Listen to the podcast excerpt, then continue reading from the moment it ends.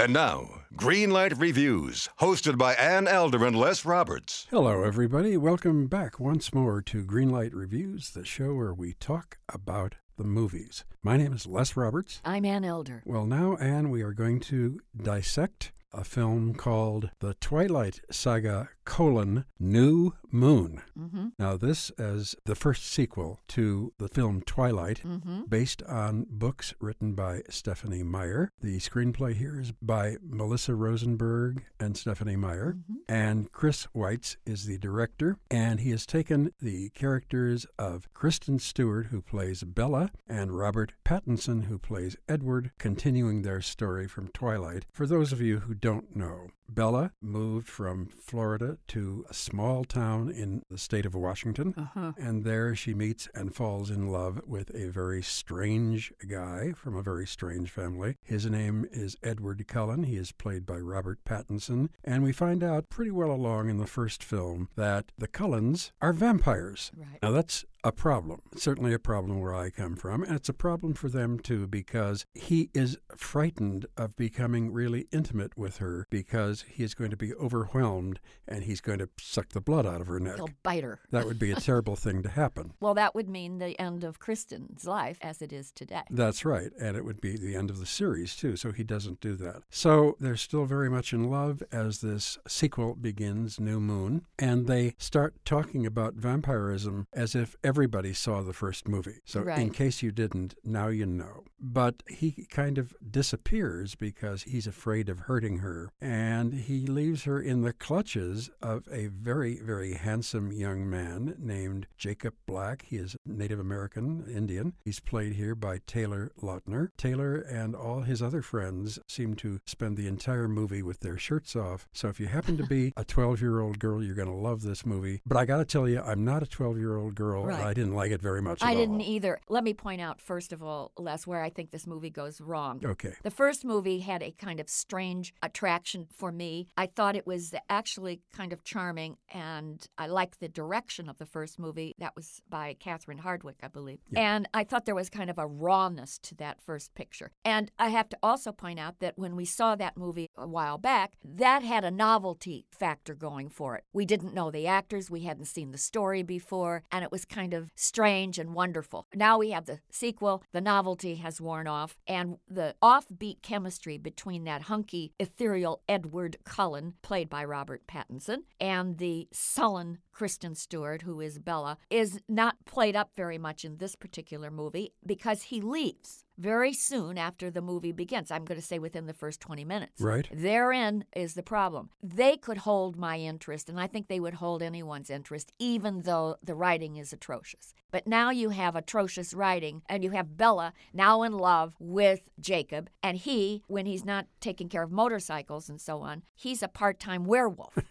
I don't know what's in the water up there in this town, because either you're a werewolf or you're a vampire. The only one who doesn't seem to be part of a tribe is Bella. I think that's one of the biggest mistakes that they made with this picture. Yeah, I kind of liked the first one, Twilight. I wasn't that crazy about it. When I went to see this film, Anne, my reaction reminded me of Kevin Kline, who was wonderful in a film called A Fish Called Wanda. Right. I love that movie. Mm-hmm. When he opens the safe and he's looking for all the money and it's gone, and he says, "Disappointed!" Well, I was disappointed about New Moon. I just didn't think there's anything there. I also have to point out, the Jacob character doesn't work for me. He looks like a biker on steroids who's storing food in his cheeks for the winter.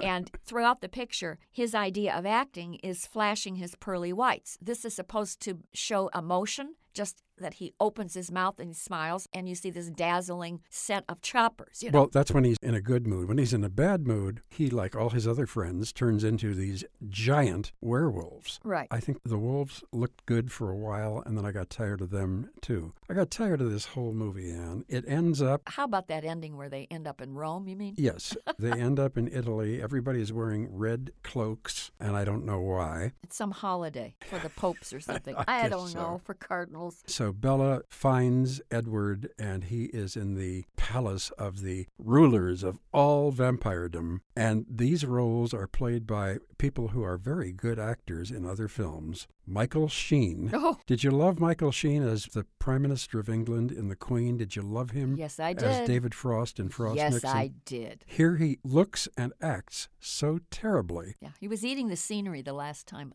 I saw him in this movie. That's right. And he is accompanied by Dakota Fanning. Oh. Now, Dakota Fanning is not a little girl anymore, but she's not yet a big girl either. But she plays this very, very powerful and scary vampire, and all she does is look at people and her eyes turn bright red.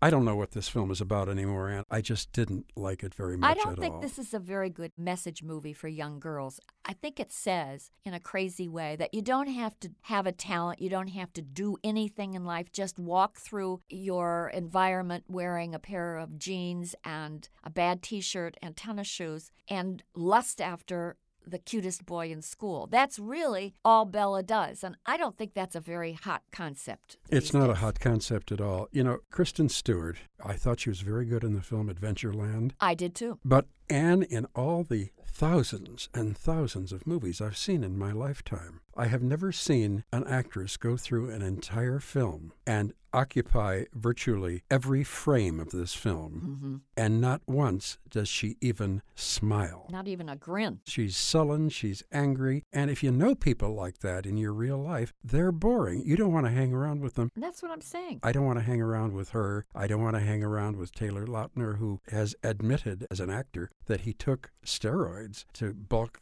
up and, you know, gain thirty pounds. Yeah, at least thirty-five pounds. And it's all in his shoulders and neck as well. And his nose. Yes. He got a very powerful nose. There are other interesting actors in this film. Billy Burke, he does a relatively decent job, but he's not given much to work with. Nobody is given much to work no, with. No, I would say so. The worst thing about this film is the script, and the second worst thing is the direction. And the third is the acting. Yes. How'd you like to play Missus Lincoln? Well, that's the trouble, and I didn't. And I wanted to, and I've got to tell you that if you are listening to this show and you are a teen or a preteen, and especially a preteen girl, you're going to love this movie, no matter what we say. That's right. Doesn't matter. But for the rest of you, I would really skip this. I would too. This is a red light for me. I agree with you. I think it's badly acted, terrible, cheesy special effects, an yeah. awful storyline, and some really bad performances. We talked about Dakota Fanning. I think she's changing her name to Dakota Fanging.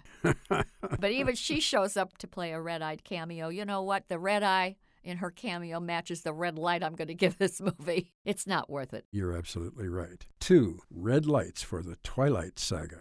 One from me, one from Ann Elder. Directed by Chris Weitz and starring Kristen Stewart and Robert Pattinson. And I hope everybody involved with this movie does a better picture next time. Well, we're going to be back with another movie any old time now. I'm looking forward to seeing a film that is better than this one. I'm hoping it will be better. Every time I go into the theater, I go with great anticipation, but these days I start crossing my fingers, which is very hard to eat popcorn that way. So, until next time, I'm Les Roberts. I'm Ann Elder. And Greenlight Reviews hopes that we're going to run into you with your fingers crossed, having a great time, too, at the movies.